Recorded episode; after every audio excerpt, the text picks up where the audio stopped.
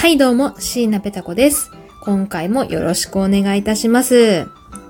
ついに椎名ペタ子、ウェディングドレスの種類が決まりましたということでね、今日も私事のんべんだらりと語っていきたいわけですけれども、いや、皆様、あのー結婚式お写真撮られる際、ね、ドドレスを選んだご経験ございますでしょうか？まあ、タキシードでも全然いいんですけれども、あれどうやって皆さん選んでます？もうさ、あの、死ぬほど種類あるんですね。ああいう系のドレスとか、そのタキシードとかってさ、まあ、タキシードはまだまだ理解できる種類の幅だったんですけど、ウェディングドレス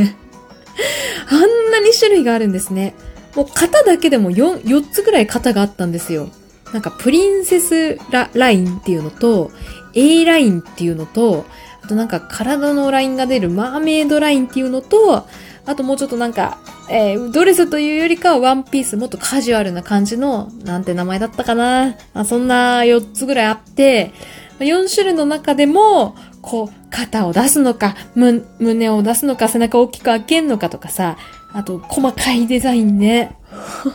で、しかも、一点物とかあるんだって。もう、わからん。海外から取り寄せた一点物とかも、わーもう、とりあえずね、うわーってあって、あれどうやって皆様決めてるんです？だってさ、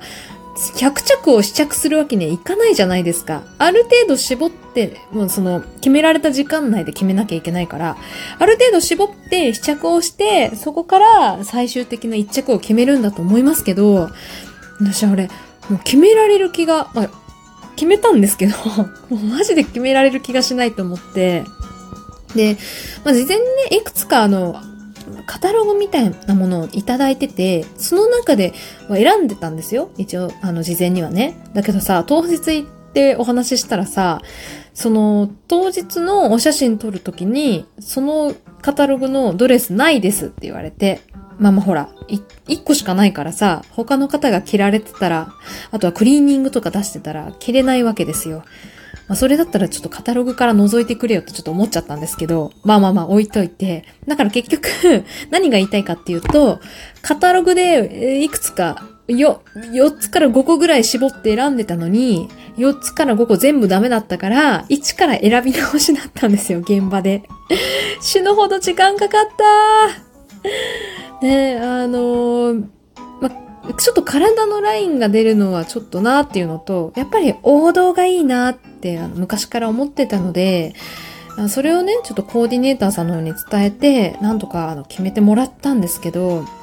だから結論から言うと、プリンセスラインのあのドレスになりました。なんだっけな？なんかの、なんかの、ジジル・スチュアートだったかな？なんかそういう、あの、服、服じゃない、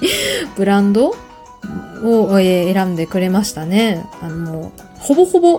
もうお、お任せって感じでした。もう、コーディネーターさんに、とり、とにかく王道で、えー、ちょっと胸がバーンって出るのは嫌だっていうのと、もうなんか、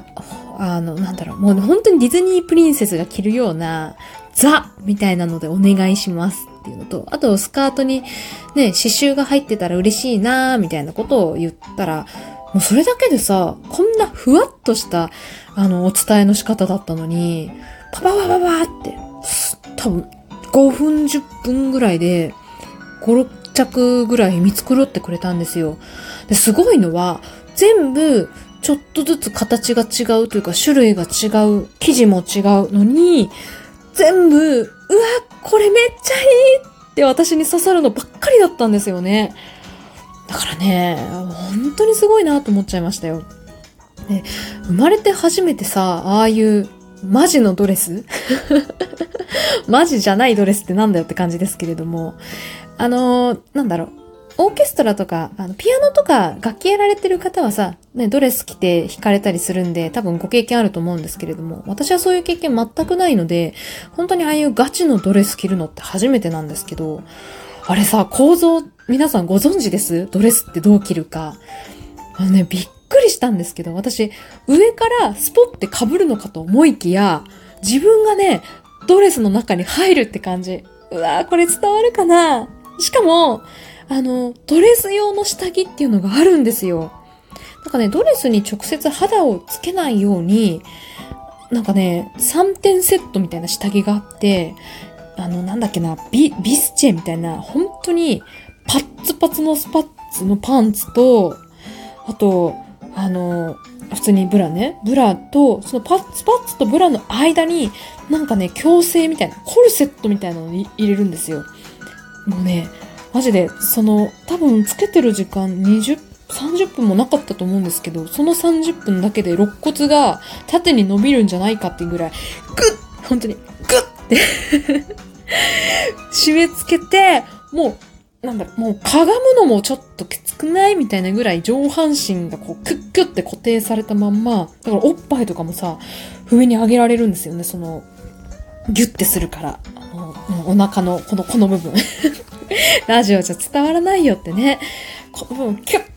するからさ、そのお胸のアンダーバストの下から、この下腹部の上あたりまでは全部こう布、キュッてコルセットで覆われてる感じ。すっごいスタイル良くなるんですよね。で、そういう状態になってから、コーディネーターさんがこうドレスを広げてて、で、こう広げた穴にスッて入って、ドレスをこう下から上に上げて袖を通すみたいな。まあ袖なしだったんで、もう本当に、なんだろう、上、上の編み上げ？上じゃない。背中の編み上げで固定していくみたいな。ねえ。だから本当に、なんだろう、ホックとかもない、なんか多分なかったし、本当に後ろの編み上げだけで止めてるんで、何が起こると思います？そう。背中にお肉があると背中のお肉が全部上に乗っかるっていうね、信じられない光景が起こるんですよ。さあ、前は、ね、前はディズニープリンセス、後ろはめちゃめちゃ見にくいみたいになっちゃって。ひ えと思ってさ、これさ、ね、女性の方だったら、え、共感、共感できます？皆さんちゃんと、あれかな、ダイエットされてるとかで、ね、綺麗に保ってるからそんなことないよって言われるかな？いやでも私はね、引いたよね、自分で。あの、本当におっぱいの横のお肉とか、脇肉っていうのかな？とか、二の腕もそうだけど、背中の肉が本当に、本当にね、乗っかってるんですよ。編み上げのドレスの部分に。ひえと思ってさ。あのね、あと2週間もないんですけど、マジで痩せようって思いました。遅いかな？間に合わないかしら？あの、一応ね、ドレス着て、あの、大佐にも見せるわけですよ。これどうかな？みたいな。その場では大佐何も言いませんでしたけど、でも絶対思ってんだろうなと思って。うわぁ、お肉って。ね。いや、普段から言われるんですけど、いや、まさかここ、ここに来て、こんな恥ずかしい思いするとは。でさ、しかも、案内してくれるコーディネーターさんがすごく美人なのね、スタイルもめっちゃいいの。だからなんか、それもあってすっごい恥ずかしかったね。恥ずかしかったけど、カバーできるドレスにもしようと思ったんですけど、やっぱりね、その勧めてくださったドレスがめちゃめちゃ可愛かったんで、えー、痩せる決意をしました。ね、なので、えー、効率的に、えー、おすすめの痩せ方あったら、至急教えてください。あの、お便りでも何でもいいから教えてください。ということで、えー、私の近況は以上かな。あのね、あ、大佐もね、あの、選んでましたけど、結構いい感じでしたよ。大佐もかっこよかったですよ。あの、タキシードとかね、塩ビ服、塩ビ服っていうのかな？あの、結構ね、細かい違うデザインあったんですけど、最初ブルー系とか黒系、もう本当に王道を選んでたんですけど、コーディネーターさんがね、ああ、大佐さんの雰囲気だったらこういうのいいですね、みたいな感じでね、選んでくれたのがね、一番良かった。うん。で、私のドレスもコーディネーターさんが最初に手に取ったドレスが、一番しっくりきたんで、ああいう職業に疲れてる方って本当にすごいね。見る目が、見る目があるっていうか、本当に、本当気持ちいいところ、ど真ん中を射抜いてくれるんですよね。なんか、なんかすごく気持ちのいい接客と 気持ちのいいチョイスをしてくださって、本当に、本当にありがとうございます。ということで、伝わりないと思いますけどね。うん。のね、あの、こういう経験が良かったよとか、こういう楽しみあったよみたいなね、あの、先輩、花嫁、花婿さん聞いてらっしゃったら、その辺もちょっと教えていただけると嬉しいです。えー、ということで、えー、今日はここまでにしようかな。ちょっと早いですけどね。えー、ここまでお聞きくださって誠にありがとうございました。えー、椎名ペタコ YouTube チャンネルもやっております。え、最近はちょっとサボってますけれけれどもね、ASMR だったり歌ってみたもやってますし、え、メインはゲーム実況として行っております。